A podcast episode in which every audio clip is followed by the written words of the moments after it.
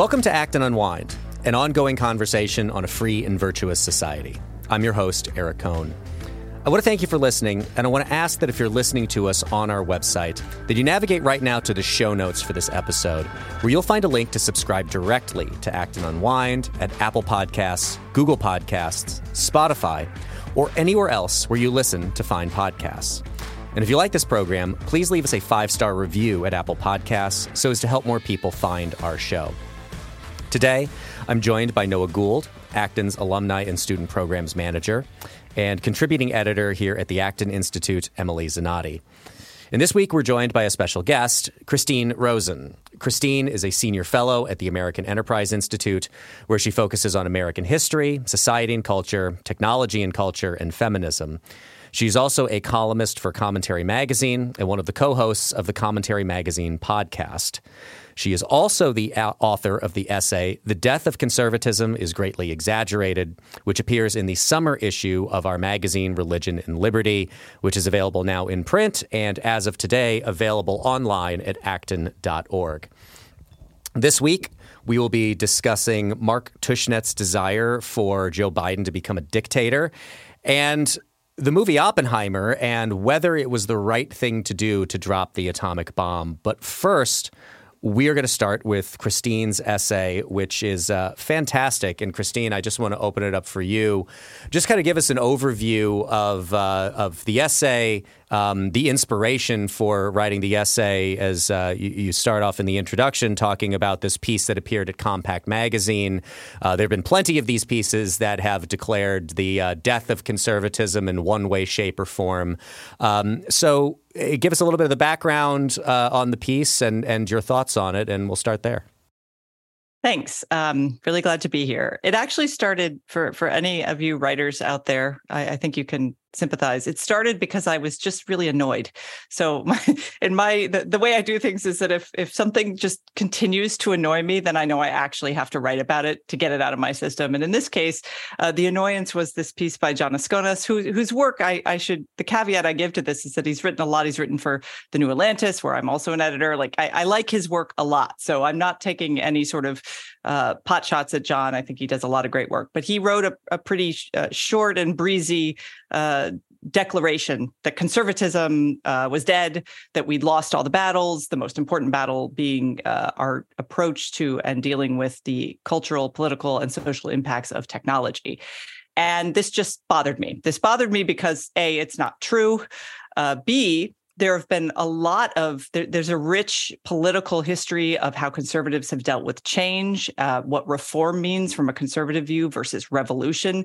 And what he was ultimately trying to do is make an argument that conservatism should become revolutionary because all the things we've that have come before haven't succeeded haven't met the political and social goals that he and, and others uh, certainly in the compact magazine space and elsewhere argue conservatism should be. Um, so I just started from that point. I went back, I reread my Russell Kirk, reread some Edmund Burke, just just kind of thought a lot about what it means to be a conservative in a rapidly changing world where technological change in particular upends those deeply rooted communal norms, um, the structure of institutions like the family, education, our politics. Um, and if there if, if I could make a reasonable argument for why conservatism is still a better approach to rapid change, rather than what I think Askonas and others are arguing, uh, revolutionary upheaval and the installation of a conservative approved um, top down uh, power that will uh, re engineer norms versus uh, encouraging the community uh, organically developed norms that I think conservatism should stand for.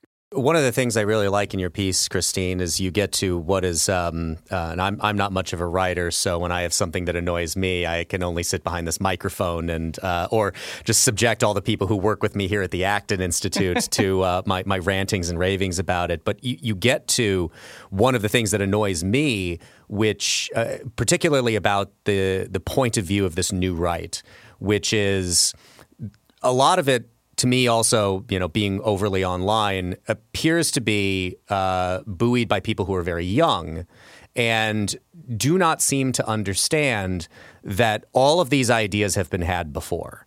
that we have had all of these arguments before, which is not to say that there's never a merit to revisiting a lot of those arguments. A lot of them are prudential, they are not settled dogma in, in that kind of a way.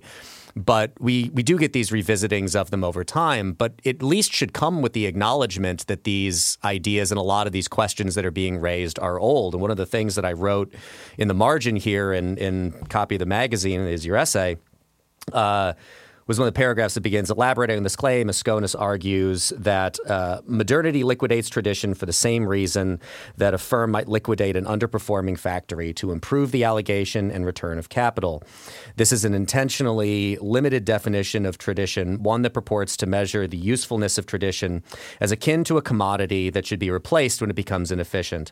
Askonas also blames conservatism for too readily acquiescing to technological change. And it reminded me of uh, one of the names you did didn't invoke in the piece, but it reminded me of Irving Kristol's Two Cheers for Capitalism. Um, you know, the, the idea that thinkers within our space have not. Uh, have not objected to the full libertarian argument in favor of markets to express some skepticism of them is just not new, but we're all being asked to pretend like no one's had these ideas before and we're looking at everything with fresh eyes. No, that that's absolutely right, and thank you for the shot. The Kristol uh, essay is something everyone should read, young or old. Yes, wonderful piece. And there is what what's frustrating about a lot of this, I think, is that I I share with Jon and others on the New Right a concern about where the cultural uh, movement is headed right now right i mean conservatives have always been the people standing there going let's let's have change but let's make it slow and gradual whereas especially uh, uh, revolutionary style movements uh, fueled by uh, youthful enthusiasm are like burn it all down. So I, I, share their concern that we don't have a response. Look, we use words like prudence and virtue. I think those are important things to maintain in our culture. That's not what you're going to see on TikTok, right? This is not. This is this is a very different uh, message uh, at a time when the only medium that matters is instantaneous and um, alarmist and works to stoke fear, anxiety, and anger. Um, so I do I do share their concern about that, but the answer isn't to construct a straw man called conservative capital T tradition and then chop it all down. Um, he does it, he he engages this libertarian argument, but he doesn't engage the conservative argument. Libertarianism and conservatism are two different traditions with strengths and weaknesses. And all of us kind of live under the same tent, but we're always squabbling. I squabble with my libertarian colleagues all the time. It's often a very fruitful and productive discussion. But conservatives care about traditions, plural. And this is a distinction I think it's really important to emphasize. Traditions come in many shapes and forms. They are rooted in geography, they are rooted in generational change, they are rooted in family structure. And not all traditions are good. We have to be able to acknowledge that some things are uh, regressive or repressive, and we have to find new ways of doing things. Conservatives don't just stand there and say no to everything new, but we do try to assess the new things with our virtues and values in mind. And that's where the new right departs from conservatism, in my opinion. What they want to do is just get rid of everything, clean slate, and build something new that often, in my opinion, uh, is more interested in the pursuit of power than it is in, in any sort of conservative traditionalism. Eric is going to talk Irving Kristol, but I was going to say um, Louis C.K. almost the same. Everything is amazing and nobody's happy. And so we have this incredible technological. I mean, you talk about technopoly and you talk about other these sort of post apocalyptic visions of what the future looks like. But we really do live in an incredible pluralistic society where first uh, where the markets and free markets are changing the way people think about poverty. If you just look at India in the last 20 years, 30% of the population has come out of poverty because of liberalizing those markets. So it's really interesting to me that you bring that up, that really it's amazing and nobody's happy. well, that the anxiety, I think you're absolutely right, Emily, to identify that cultural anxiety because it is, it should be contradictory. But this is actually another area in which I think old fashioned conservatism, for want of a better phrase, uh, speaks to that more than the what the new right is is suggesting it's going to build. Because you cannot get happiness uh, from power, uh, despite what you know many dictators believe on their rise. But you get them from being very carefully and and firmly grounded in communities in families in in institutions that actually help shape uh, your own behavior, help teach you how to be a better person. You get it from religious faith. You get it from many, many areas that actually are ungovernable by the standards that the new right and and I will say also the left in many cases want to govern people's behavior by, which is top down, often government imposed power, sanctions, nudges, whatever you want to call them. You cannot human human nature is such a wonderfully stubborn beast, and I think this is part of what conservative philosophy has developed over time is some really great humility about that fact. And when you start to think that you can alter human nature with policies, with revolutions, with all kinds of other things, you start to learn some really rough lessons. And I think the job of conservatives is to remind people about that fact. I want to get Noah in here, but uh, I want to make a point, especially as someone who came out of a libertarian movement and still has a lot of libertarian inclinations. One of my frustrations with the Askonas piece is that, and with a lot of these new right thinkers, I need to go back to the point you were saying about squabbling with your libertarian friends, right? You know, like go find a room of 10 libertarians and you'll have 15 different opinions anyway. So, like, they can squabble plenty amongst themselves. Uh, but one of the lines that you pull out of the, uh, the Askonas piece that stuck out to me uh, in between great book seminars, conservatives have decried any interference in what technologies the all knowing market chooses to build while taking no stance on what technologies we ought to build, which is, on one hand, a perfectly reasonable conservative argument. But my frustration with it is that it depersonalizes and dehumanizes what markets are, is to make them this kind of thing that just exists outside of the actions of human beings, where I want to bring in the back the fundamental, like Friedmanite argument about the market. It, uh, I believe the quote from Friedman was that you know one of the fundamental objections is that it gives people what they want rather than what other people think they ought to want. There's a perfectly reasonable argument to make that sometimes the things that people want aren't great, but what I read from Askonas here is almost like take it out of any understanding that these are markets are based on the individual interactions of millions of different people and to just think that it's this kind of thing that we can control as if there are switches and levers and ways to manipulate that and I, I find that kind of thing very very frustrating one thing I found really refreshing about this essay is kind of bringing it back to a Kirkian understanding of conservatism, right? And I think, uh, Christine, one thing that really divides uh, you from Askonas is a kind of a, an understanding about what conservatism is. And he seems to want an ideology like a, a five step uh, process to be able to just okay if i do five things i can have regime change and i can get this. Uh, you quote another writer uh, john daniel davidson in the piece which is just a, a great quote. I'll read it it's, briefly.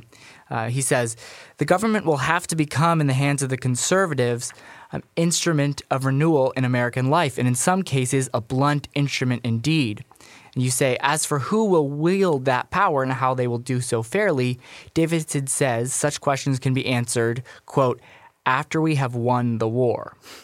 So he doesn't really have a sense of what's next after winning. I mean, I would want to ask him, what does winning mean uh, for him? But I mean, political philosophy needs to answer the question of what do you do once you have power, and there's there's no answer for that in this. And so I love how you bring it back to uh, Russell Kirk, who really saw conservatism not as an ideology, not as a five step plan to roll out, but as you know an, an, outlook on life, a set of governing principles. It was kind of a um, a way of looking at the world that was helpful, but it didn't provide kind of a a political program to roll out. So I love that about about what you wrote here. No, thank you. That I mean, conservative conservatives should have a real allergy to that kind mm-hmm. of revolutionary ideological zeal. Um, Edmund Burke had it about the French Revolution. We should mm-hmm. we had it when we saw the you know the summer of Black Lives Matter tearing down statues of our founders and you know burning burning cities and and stuff like that. That that should get the reaction of wait a minute. Now, that's not to say I think where conservatives sometimes go astray is when they say, oh, well, it's fine. There's nothing to see here. Like, I don't know why they're all upset. No, you have to look at the legitimate, look at the claim, see what's legitimate about it. And then you talk about how do we make change happen. So, I mean, the, the toppling of statues, for example, which really bothered me both as an American and as a historian, there are ways to take symbols that have, that no longer have cultural resonance and meaning for, for Americans and to decide in a democratic fashion as a community that we don't need that in the center of our town square anymore. They did it with the uh, Confederate flag in South Carolina when Nikki Haley was governor. They've done it with other in the South. I'm, I'm from Florida, which is kind of the weird South, as we call it. But, you know, I, I spent, I also lived in Georgia for a while. You can do that. Communities can come together and say, okay, we're going to have a discussion about this. We're going to bring in experts, historians. We're going to decide what to do. And then you make that is the conservative approach to change. And honestly, I think it, it's a kind of commonsensical way of keeping order in a in a nation that's incredibly diverse, incredibly large, geographically spread out, whose whose uh, compelling um, central conversation used to be about you know culture patriotism civics but even that has broken down and fractured. So that's part of my concern with Askonas and others on the new right who say well let's just burn it all down and we'll build something new and don't bother us about the details. It's uh, it's kind of a trust us uh, trust us authoritarianism, if you will. It's like, don't worry, trust us. We'll pick a good guy. We'll put him in there. He'll do the right things. We'll have all the best people. This is not necessarily something that historically has ever worked out. And and I'll point out that one of the things that Askonas says um, people should be is more like you know kind of guerrilla fighters. Like we shouldn't be like sitting on our farms tending to our local communities as conservatives. We should be out there on the ramparts fighting guerrilla warfare against the so-called regime. Well, guerrilla warfare has very few rules. And so if you're talking about a conservative philosophy, it's very difficult to square that with a with a an approach to change that says, you know, again, trust us, which I don't. Um, con- con- trust but verify is always my philosophy. And second, that doesn't seem to have a a sense of um, tolerance for anyone who might disagree on some of the principles and we have to have we have to start from tolerance and have the debate. It doesn't mean you're always going to win or that you're right but it begins by saying we can always have that discussion without violence without turning our enemies into some sort of um, other person we'll never speak to or have contempt for. That's what democracy and that's what conservatism is supposed to be about. Well this gets to the question too of what is our politics for right? So you know as listeners will know, this is where you get to check off the Yuval Levin square on your uh, Acton Unwind bingo card. But you know, th- there's an is ought distinction now. Would you could describe. I carry one of those in my wallet, so it's very exactly. Yeah. uh, there's an is ought distinction between how our politics is functioning now and then what it is supposed to be for. And what Askonas describes and what a lot of these people, the new right, describe to me is politics as a substitute for actual, you know, physical fighting or some kind of war.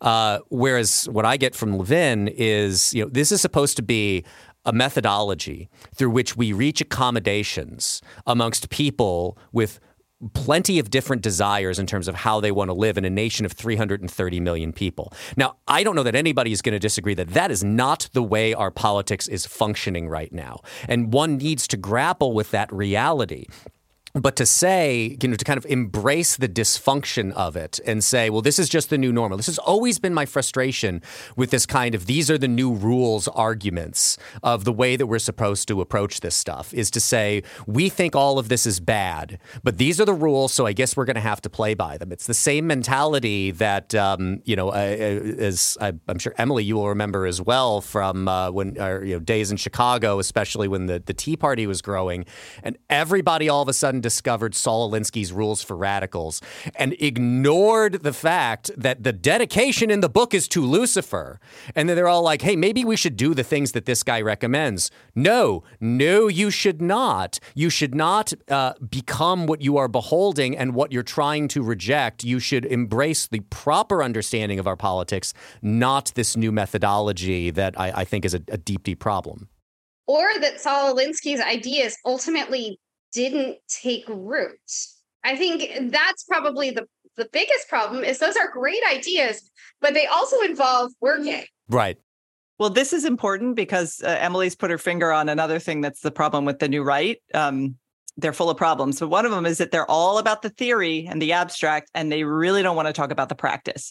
And this yeah, is and where as a homesteader, yes. I can officially tell you this because a lot of this traditionalism and sort of this cosplay of homesteading and traditionalism that you see on the new right it doesn't really get into the fact that you can't wear a very pretty dress out to clean your chicken coop. I mean, it, thank the, you. The yes, thank you. The work needs to go into the uh, not just into the political aspect of it, but if you're if you're idealizing this sort of rural Christianist lifestyle, then then you actually have to understand what the basic nitty gritty that's going to get you there actually involves, and it's not simply sitting in your chair and thinking and uh, ironically podcasting, right? it's also it's also got a particular role for women and so if you're a woman and you consider yourself conservative, um, there's not like, I'm sorry, I'm not doing the Laura Ingalls Wilder prairie thing that they're doing. I, I live in a city, I, you know, it, I do lots of things that would not fit that norm. And there are a lot of conservative women who also don't want to fit that norm. That's actually, there's an example exactly. where change has occurred. This is good change. It's good that women have more options.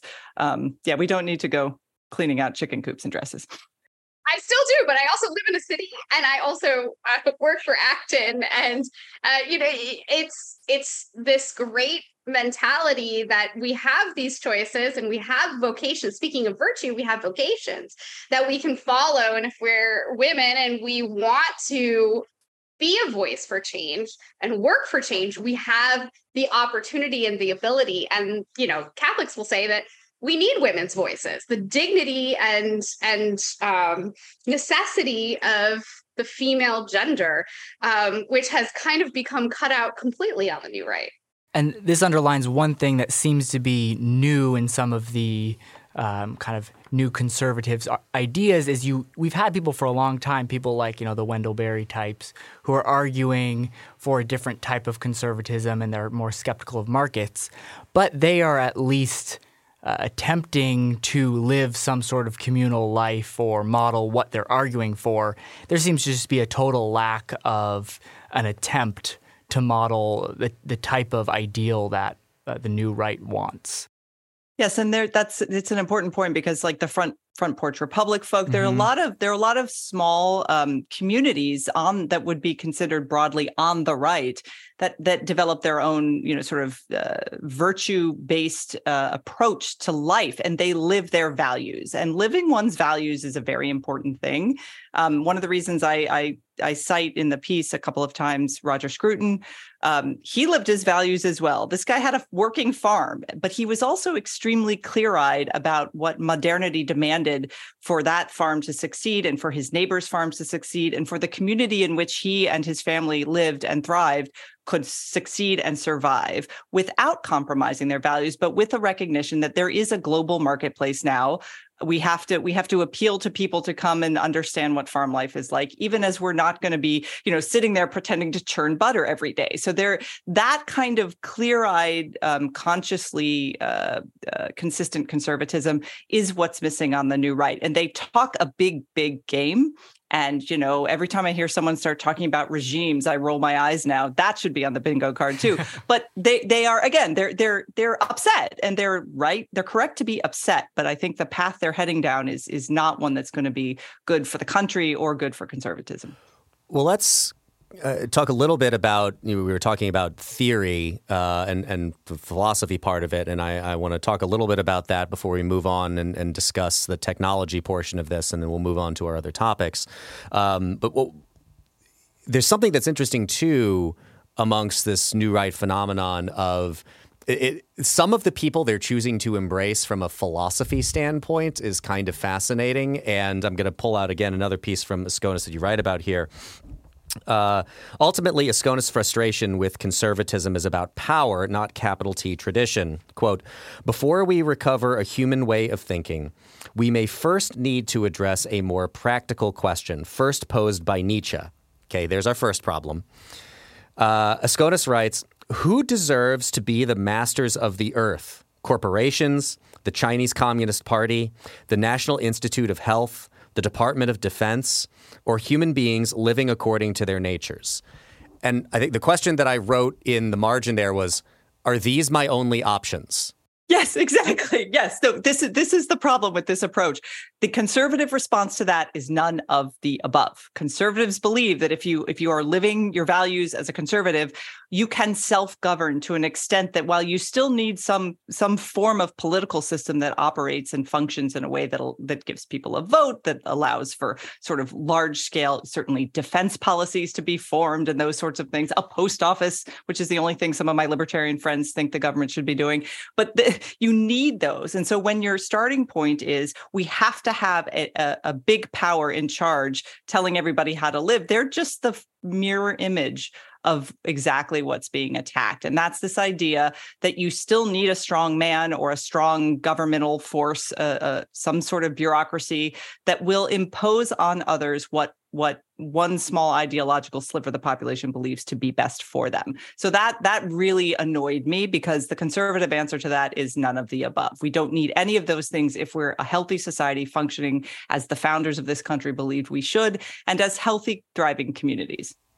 Where do you think that this kind of lust for power and wielding power on the right has come from? Is it in in my it's frustration.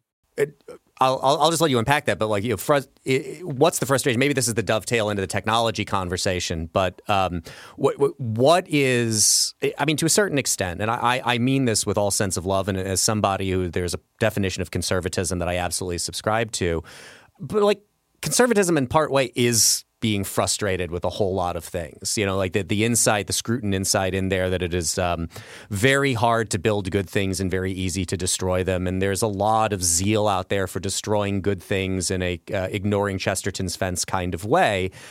Uh, I, I just kind of found that to be always packaged into uh, an understanding of conservatism. There's going to be a lot of things that are going to frustrate us, but it's it's processing how you deal with them. So, wh- what has it been about this moment to you that has taken the frustration that I think always has existed as part of the conservative tradition with modernity?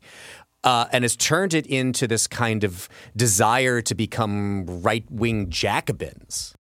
No, it's a it's a great question. I think the the the healthy frustration anyone of a conservative temperament has when when they're living in uh, the modern world is is that's our burden to bear, right? So what what I think is driving this this zeal for more uh, the pursuit of power, not power to try to do good, not to be, you know, not to sort of elect the people to Congress that could pass legislation that supports families or supports, you know, American businesses or all the sort of traditional sort of before the GOP lost its mind, Republican policies that that used to be. Uh, no one would argue about that. I mean, except politically. I think the concern here is that a lot of the the forces that aren't government, the cultural institutions, the educational institutions, and even to some extent the family, have been either co-opted or coerced into embracing um, a message that is ascendant on the left about that that no longer thinks about community. It thinks only of the kind of radical individualism. It no longer even acknowledges that men and women are biologically different. I'm i you know look i have kids. I'm not supposed to call myself a mother because that would be offensive. I am you know i am a chest feeder or any of the other like birthing orwellian person. euphemism. I'm a birthing person. Thank you. That's right. And we won't even go into the other anatomical rewrites they're trying to do. This is an effort to to make the individual ascendant. And there's always been a tension in the united states with with the individual versus the community the the uh, who is the patriot in a nation that's so uh, diverse. These actually are our strength constantly ne- renegotiating those relationships. But i think what the new right fears is that all of the alternatives that conservatives had to sort of live their lives freely without being oppressed by the ideas of anyone they disagreed with to just be let alone. Don't tread on me, as the flag says.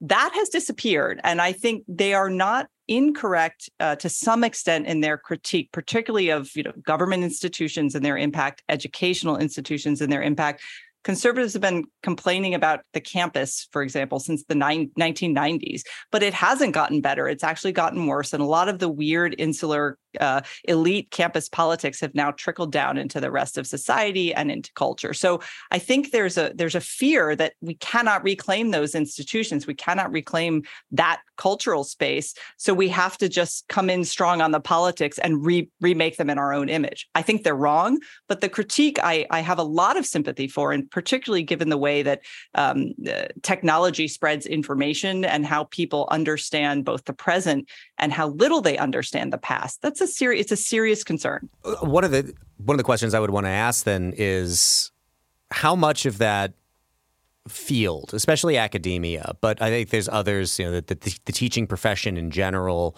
um, the arts to a great extent.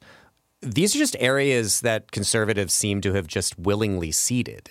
Um, there aren't a whole lot of people who believe the kind of things that we do who decide to go into teaching. There are some. I don't mean to mean there aren't any, um, but you know there is a an orientation and a mindset uh, that draws one to get a degree in education that thinks I'm going to change the world through doing this rather than having a more proper understanding of what the role in that that job is. I think you know as, as someone who helped produce a documentary film the last couple of years, I've been telling people at different workshops that I've gone to, I would love to see more conservative art, uh, more conservative films. Um, but the problem is, is that the uh, the understanding of how to do it in a good way is lacking. And I always go back to this example that I can't remember how long ago it was, but there was this film done by the Zucker brothers, the same guys that did Airplane, uh, called An American Carol, where Chris Farley's brother plays a Michael Moore type character who is visited by the ghosts of America, past, present, and future, and is turned into a great patriot through all of it. And it is so beating you over the head with a sledgehammer so to give you the message. And I always contrast this with uh, my contention that one of the most pro life films I can remember of the last, you know, 10, 15 years is Arrival uh, which I don't think for a moment had an intention of making a pro life point. I think they just thought it was a good story. And you can enjoy it on a surface level without thinking deeply about that. But there's a deeply pro life point in that movie. And it does a great job of communicating that viewpoint again without beating you over the head with a sledgehammer to make you get the message. So I, before we start having these conversations about, you know, seizing the levers of power and rewarding our friends and punishing our enemies, perhaps we could try just engaging in some of these areas that we think are lost and trying to reclaim them and, and not just ceding them to people that we disagree with. So th- this is this is a this is an important point and an important cultural moment for that discussion because I think one of the, uh, you know, in the last 10 years, one of the paths that a lot of conservatives took was to create their own channels, create their own places where they could do just that. And it was a it was an absolutely necessary response to a to cultural institutions that didn't just not listen to conservative ideas, but actively shunned them, uh, did their best to shut them down. And I mean, we all know this, right? You can every every other week I see an announcement of a new book by a liberal writer that's that's like, oh, this is this astonishing, counterintuitive argument about, you know, broken windows policing works. And I'm like, God, I get so mad. I'm like, yes, we've been saying this for 30 years. So the, the conservatives will will have to reconcile the fact with the fact that it it will take some of these cultural institutions a long time to catch on to the practical wisdom of much of conservatism. It can happen. Now, but this is actually where I think technology has made some interesting inroads. Social media has has uh, instantaneously create a level of transparency with a lot of media institutions on the left, with a lot of all the mainstream stuff has been shown over time not to be so mainstream, and people have reacted. Now, the danger, I think, in creating one's own channels is that to keep to keep your viewers happy, active, and loyally involved with with what you're producing, you tend to have to keep upping your game, right? The, the, the rhetoric becomes uh, even more hyperbolic. The claims a little bit harder to prove, and so I think I would argue we actually need both. We need al- alternative cult- uh, cultural institutions where conservatives can do their thing, but we have to continue to train new generations of kids to understand that there's no reason they can't go write for the New York Times, and they should if they're a good reporter. And hopefully, along the way, we will get more people involved in institutions and change them from within. And this is where I think the new right has no tolerance with that. That is a multi generational enterprise. It takes a long time. It takes persistence. It actually, again, it takes a lot of tolerance tolerance on the part of someone who's from a conservative, uh, who has a conservative worldview to exist in these institutions sometimes. So it's it's not an easy challenge, but it's worth doing. Again, if you want a pluralistic democracy to thrive, you have to have people who have different views able to work and build towards a common goal in, in institutions.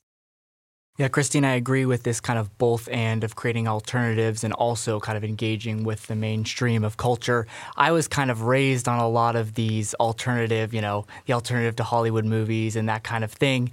Uh, so I've uh, experienced a lot of it, and a lot of it is honestly just bad art. Uh, and I think part of the problem maybe is not that there isn't conservative art out there, but that we've kind of misdefined what that is. Kind of through the culture wars, a lot of conservative or what was considered conservative art was just art with nothing objectionable in it. So good art was art with nothing bad in it, um, which I would want to kind of redefine. A conservative film is something that says something about uh, human nature in a universal way something that we can learn from. And so I think that there's an engagement with culture where we can call back. No, uh, this is just what good art is. Good art is something that uh, that persists over time, that says something universal, and that I think can change the conversation about what we're even talking about with culture. This is a great point because that, that, so the Arrival movie that you mentioned earlier that that was actually based on a science fiction story written by a guy who's pretty liberal like he writes for the New Yorker and you know his I completely disagree with his politics but he's a fantastic writer. And this is actually where this is one battle where I think conservatives really do need to be continuing a sustained effort to maintain and that's the western tradition philosophy, art, music, literature, the things that are now considered inappropriate to teach kids or too narrow, narrowly focused. No, not at all. These remained uh, core parts of our understanding of what it means to be civilized people for centuries for a reason, and they should continue to be taught. You can teach them with a critical eye. It's not to say you're going to just force feed kids Western Civ and expect them never to challenge or question. Not at all. But that's, I think it's important because that's, you know, when I think about some of the the efforts um, largely fueled by the left to reimagine museums and put all these didactic scolding captions on every painting about the patriarchy. And she wouldn't have sat there for that portrait to be made of her if she wasn't a you know that vermeer. What a patriarchal oppressor. And you just you're not understanding what either what the artist was potentially trying to capture about humanity or what you as a human being staring at this beautiful work of art should experience which is awe respect like just just an acknowledgement that some human beings are extraordinarily talented and we should acknowledge that talent and be grateful for it when it when it's something that can be shared with the rest of us. And so there's a sort of i have a harrison bergeron uh, uh, alert in my brain that goes off whenever I hear uh, whenever I hear someone or see someone trying to take down a peg or two. Truly remarkable human talent, because we should all appreciate that regardless of our politics. There's also a lack of sort of this critical eye too on this new right. It's like I'm going to dismiss everything prior to a certain time and everything past 1950 in the art world. None of this is good. Well, if you don't actually approach that with a critical eye, then you can't come to modern art. You can't create art. You can't do better um, because you're not embracing that sort of intellectual approach to art. And then that becomes a problem when you get into the movies and you get into so called conservative art, right? There's no criticism. Um, if you're criticizing them, then you must be a liberal. You must right. hate artists. You must be trying to knock conservative artists down a peg. Um, but really, you know, the reason that good films get made and good art gets made is we have a critical eye and an intelligent eye to where it comes from and where it's been, and we apply that to new art. Um, but there's so much insular, uh, such an insular approach to some of this stuff where you cannot be a critic and that what that leads to is not art but um, well schlock but also just imitative bad imitations. And so my friend matt Labash and i who grew up around the same time and both were force fed like christian rock music we we have these ongoing jokes about like is Stryper ever going to have a reunion content, you know, reunion uh, tour? But but that was just bad imitation, poor cheap imitation, um, and that is what you risk as a conservative culture getting into because if you don't allow real genuine criticism, as Emily says, or you don't allow people to kind of embrace parts of our Western tradition that might not be you know labeled or branded conservatism you just get poor imitation. You get Stryper. Sorry Stryper fans but you get Stryper. And the thing that i love is that you can outside of the realm of of you know modern christian music there are artists that you can point to that have those themes in their music who are good artists. Like go back and listen to you know for the the children of the 90s here uh, Live's Throwing Copper um, there are a lot of Christian references in that music, and and uh, they got more explicit as the career of the band went on. And I would note that the music also got a little less great as they got more explicit as the career of the band went on. Or go listen to to Mumford and Sons, which is infused with all kinds of references to Christianity, including you know when I first heard the single "The Cave," my assumption, of course, was that it's a Plato reference. If you read through it, it's a Chesterton reference, um, which is just kind of remarkable that you had this song on the charts referencing something from G.K. Chesterton. That's fantastic. We should Embraced celebrate by Brooklyn it. hipsters. Yes, exactly, exactly. exactly. And to draw back to movies, you know, we have an essay in this issue of the magazine from J.C. Sharle about that we talked a couple weeks ago about about the work of Cormac McCarthy. Um, no Country for Old Men is a very conservative film. Uh, again, not attempting to be didactically so. Uh, and we're going to get a little later here to talk about uh, Christopher Nolan's Oppenheimer. Uh, Christopher Nolan's The Dark Knight, I think, is one of the most conservative movies ever made. And The Dark Knight Rises is just a retelling of the French Revolution. Like that is, it is as explicitly Burkean as you can possibly get. But I do have to say that Stryper, knowing who they were, did win me a trivia contest once. So I can't hate them forever. Or, you can't you know, totally like, hate Stryper. I can't dismiss them out of hand because knowing who they were won me like a free mac and cheese or something. well, now and now we can cross Stryper off of the bingo card as well.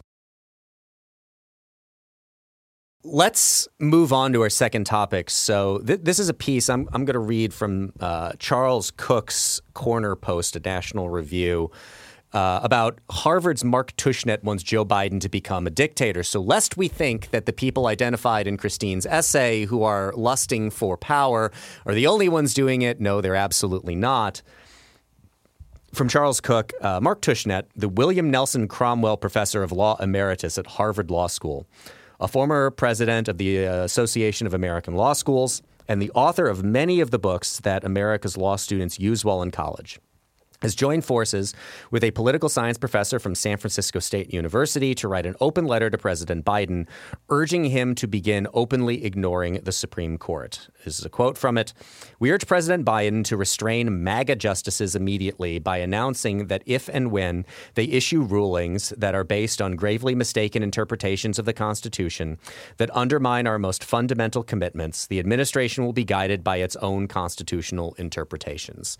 Uh, what is in the water at Harvard Law School? Because I read this and I'm seeing now this kind of mirror image thing of Mark Tushnet on one side and Adrian Vermeule on the other, both of whom their argument seems to distill down to just people who agree with me should be the ones in power. And anything that is a barrier to people agreeing with me having and wielding power is a problem and should just be done away with. Is my characterization here unfair at all? No, no. This is this is an intellectual exercise and signaling device of uh, the law professors who simply are embracing the idea of my truth. Right? Remember, this is this took a my truth or lived experience. All these ways of caveating something that we know what it is. We know what we should know what truth is and falsehood is. We should know that experience means you know personal human experience. But there's a way in which um, an effort to to undermine uh, institutions that that come out with rulings or laws that you don't agree with uh, by saying actually that that they're undermining everything. This is this is an all or nothing thing, but it is the exact same impulse. And that impulse, again, it's trust us authoritarianism. Trust us. We know the guys who truly understand the Constitution. The whole point of the court and the history of the court is that it's constantly had these swings from left to right, given who you know who's appointed, who how long they serve on the bench, who the chief is. So I mean, to Tushnet, I would say then I guess you want to get rid of a lot of the sort of progressive era uh, efforts by the court to to expand the reach of the federal government in order to you know for a lot of civil rights stuff there i mean it, why is it only now when we have a conservative majority on the court that suddenly their interpretation of the constitution cannot be trusted Conser- again conservatives argued for a very long time. The Federalist Society itself was formed in part to combat the notion that the only proper interpretation of the Constitution was the one coming from liberal justices. They were very successful. Mark Tushnet is is you know a little upset that that they have had this success. So. Yeah, and this is back to the idea of processes existing for a reason, right? Tushnet doesn't seem to have any kind of conception of what will happen after you destroy the Constitution, destroy rule of law, right? You're left with chaos. This is back to the French Revolution, a, a theme of this episode, it seems. But eh, th- this is a kind of conservative impulse to try to protect processes that have been put in place for a reason and not just overturn them. But he really has no regard for this. This is kind of just, when I first read this, this is kind of an unserious take on the issue. Well, what I really like is in this story as a follow on to Christine's essay in, in Religion and Liberty is. Uh, well, I'll, I'll, read first here from Charles Cooke's follow up after that quote. Uh, I contend I contended recently that the left has no comprehensible judicial philosophy. This is a good example of that problem. There is no principle on display here, and there is no use pretending otherwise. Whereas if you look at what the right has been successful, and I, I think one of the biggest things that has uh, should be viewed as a discouragement and a rebuttal to the arg- a lot of the arguments being made by the new right people is the Dobbs decision. Uh, the way that we got to the Dobbs decision was through very conservative means institution building around a judicial, philosophy for the purpose of advancing people through that institution who would be lawyers and eventually judges who would rule, again, not according to desired outcomes, but according to a philosophy of constitutional interpretation that has roots and that is explainable. And I think Charles is absolutely right here that there is no real principle at play, and there is it is increasingly hard to describe the competing judicial philosophy of the left. One of the best rebuttals to the new right argument has been the success of the conservative legal movement. And, uh, and, it was great that we got it at the same time that there are these new right figures who are pushing this, you know, common good constitutionalism, which is just their own version of the living constitution, which really was the underlying judicial philosophy of the left. They just didn't want to acknowledge that really. Let's move on because uh, we're running a little bit long on these other topics to uh, our final topic of the day, which is three of the four of us. Uh, sorry, Emily, uh, have seen Oppenheimer. If you could see the the toddlers that Emily is wrangling, and apparently the yard work going on outside of her house, one can understand uh, why she didn't have time to do it. But three of the four of us have seen Oppenheimer. Um, I'll let uh, for the three of us who have, have seen it, uh, of course, without any spoilers for Emily. We wouldn't want to spoil it. I mean, I feel like there's no need to worry about spoilers. Emily, something big happens at yes. the end. Really big. How it ends. Yes. we, won't, we won't tell you whether or not they really developed the bomb. Yes, yes. We oh, wouldn't, no, we wouldn't want to rob no you of that experience. Uh, feel free um, uh, for Christine, uh, you, and, and, Noah, you to, to, share thoughts about the film. But I uh, noticed on, I was about to say on Twitter, uh, but on X, uh, because today is the official day of the rebranding of Twitter to X.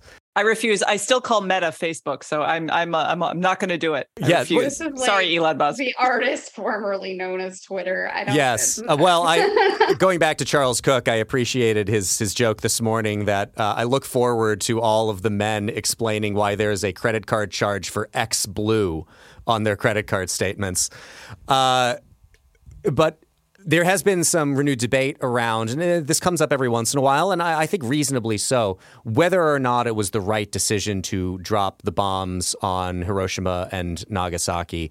Uh, so I, will throw it open uh, there first to you, Christine, because since you've seen the film, and then for any thoughts on um, this reemergent debate, which again I think is, is a good one that is worth having because there is, I think there is personally, and I'll, I'll tease my hand here. I think there is an obvious answer to the question about dropping the bomb. But there are moral computations involved in that that I think are worth revisiting from time to time. No, I, th- I think that's right. And I think um, it's especially true at our cultural moment now where history is is not understood for the lessons it can often teach us and is constantly uh, being rewritten. Efforts on, I think, both the ideological left and the ideological right to rewrite histories. Pardon me as um, I jump um, in real quick because I, mm. I did want to give one of those examples, which was from two years ago, but I think is just so perfect for this. Uh, from Nikole Hannah-Jones, uh, who wrote in response to a someone famous not historian, we should uh, and not journalist, who is apparently paid no. not to write at the New York Times now. Uh, you're the only one who poorly understands history. They dropped the bomb when they knew surrender was coming because they'd spent all this money developing it, and to prove uh, it was worth it. Propaganda is not history, my friend, which is just a fantastic yes. last line, and I assume the birth of the 1945 project as the next thing she's going to do. No, I mean the like the bomb was the new Coke. Like they just had to yeah. flood the market because they invested so much. Right. No, it's ridiculous. She is she is ridiculous. Um, I do think the movie in particular is a little bit heavy handed with the idea that Oppenheimer was hemming and hawing about should they drop the bomb for dramatic effect, and it works perfectly in the movie. The historical record shows he did not have qualms about this. He's like, yes, we needed to do this. He was saying this for even decades after after Trinity, that's then after Hiroshima and Nagasaki, and that's where this is where the nuance and the the moral um, relativism of our current debates cannot deal with the moral reality of what happens in war. If you look at what, you know, Japan was not going to surrender. They were not going to surrender after the first bomb was dropped. They were not going to surrender. There was uh, there's been a, a, deep forgetting in our society about those kinds of choices.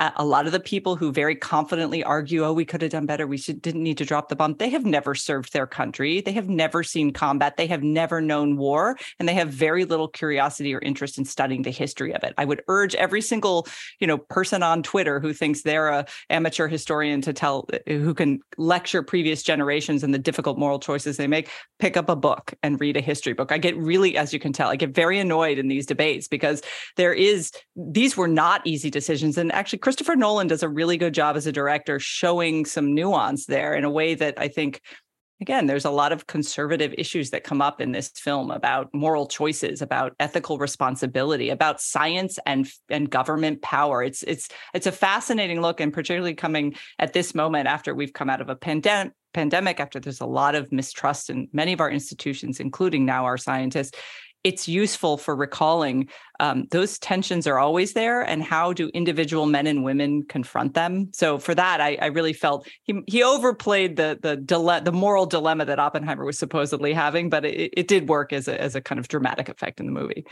and I think people sort of confuse the decision to drop the bomb at the time and the ramifications of dropping the bomb after it was dropped.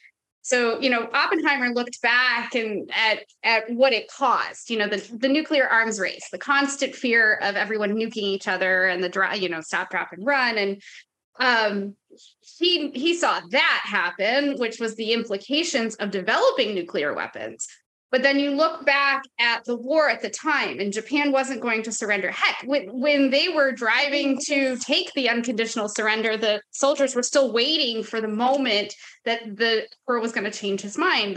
And so it's an odd thing to see people sort of separate, or odd thing people sort of confound those two, not really separate it. But you know we we minted 1.5 million purple hearts at the time because we thought that we were going to be fighting putting men into a meat grinder for at least five more years. Some of them had come from the european theater and they were fighting inch by inch on these islands that they didn't know that the japanese soldiers had grown up with um, and that the Japanese citizenry had been basically deputized to be its own military. So they were told that if you die as a consequence of starvation because we're feeding the troops instead of you, that's an honorable and noble death. And you may die in service of saving the Japanese empire, but again, that's an honorable and noble death. And so there was, they just, it's hard to grasp the mentality of a Japan prior to the Marshall Plan because we don't really notice, you know, oh, it's just this adorable, lovely country that makes great cars and electronics and um, how could they have ever done what they did? But it's a very different story before um, before we get to it. Yeah, I think Emily, that's a helpful distinction between the kind of pragmatic decision to drop the bomb in wartime, which is one decision, and then kind of the moral repercussions. And I think Nolan does a good job with grappling with it. It can be both things. You can have someone who says, yes, we have to do this because we're in war and there's no pretty decisions in war, but also maybe there is some regret or guilt at kind of the Pandora's box that's opened here. Uh, I think that that was a helpful kind of dramatic. Uh, maybe it was purely dramatic, Christine, but uh, no. But there there was a great scene, and again, I should go back. I got to go back and reread American Prometheus and see if it's in there. But there's a great scene that Nolan sets up between Oppenheimer and Truman. And played by the wonderful uh, Gary, uh, shoot, I just forgot his last name fantastic British actor. Oh, uh, and, uh, Gary know, Oldman. Thank you, Gary Oldman. Love Gary Oldman. He, um, everyone should watch Slow Horses. By the way, he's in that. He's great. But he, so he's playing Truman, and and Oppenheimer is like, you know, doing his sort of, oh, but is it? Should we do this? I want to, you know, other scientists are worried, and Truman's like, yeah, look, that's not your, that's not your call. This is a political decision. This is a strategic military decision. You're a scientist. Stay in your lane, is basically what he's telling him. And I actually love that because I'm like, this was actually one of the big problems during the pandemic is that our public health professionals, our scientists suddenly thought themselves, although unelected, to be politicians, to make political decisions that impacted people and for which they had no actual accountability from the people who felt the weight of those decisions. So I that message, which it, it's just it's one of many themes in the movie, but it's a really important thing for people to remember. And we have a the appeal to expertise is still very powerful, even as we are are we have a lot of mistrust in many of our institutions. But when a scientist says, "I'm going to just start deciding war policy," be afraid, be very afraid. Gary Oldman has, uh, in addition now to playing Truman in Oppenheimer, has also played Churchill. So somebody really needs to write a He's one. So awesome. He needs to write. Someone needs to write a one man show called Potsdam. One Gary Oldman Right. He needs to do Stalin. Is right. So he could be it, the the uh, Potsdam one man show where Gary Oldman plays all three characters. Is, I would see that. I, I would, would absolutely see that as well. The, the the thing that is coming up in this version of this conversation is uh, kind of redirecting the, you know, this is how we got it wrong, not the decision to drop the bomb, but that uh, we were led to the decision to drop the bomb because our desire was for unconditional surrender on part of the Japanese. That it, it, to me, again, this is uh, historically illiterate because it suggests that there were conditions under which the Japanese were going to surrender. And I can't remember who I read over the weekend who I thought made a very good point, which is perhaps Perhaps if the Japanese had any idea what American occupation of the island was going to be like, that we were going to rebuild them into an economic powerhouse for a whole lot of geopolitical reasons, that we would even offshore some of our manufacturing to the country for that purpose, maybe, maybe they th- consider things differently. But this happens so much in foreign policy conversations where you have a form of mirroring going on here, where what the Japanese were expecting our occupation of Japan to be like was to be like their occupation of China. And understandably, if they thought that they were going to have visited on them the things they visited on other people, I can understand why conditions aren't exactly going to be something that you're entertaining here. Uh, but it and is not just official Japanese policy. I mean, Nanking was an official Japanese but you look at things like Manila, those were soldiers in Manila. Those were not directed to do that. And so our just interpretation or their just interpretation of soldiers occupying their land. Um, the the thought I, I was recommending yesterday, people were asking, well, is there some in some work that you can watch that shows the Japanese experience during World War II? And there is, but most of those experiences don't really make clear that the population and the emperor and the military were all on the same page here. And we we as a, an american sort of historian can't really get that concept. We don't we don't think of ourselves as a single unit. The people who live in nashville and the people who live in washington d.c and the people who fight abroad are not a single unit but for them they were. And so occupation to them was whatever the government would do to me is what the soldier is going to do to me. Yeah, I, I, to me, this is a cause to mourn the atrocities that come with war and from a war like that that had gone on for as long as it did.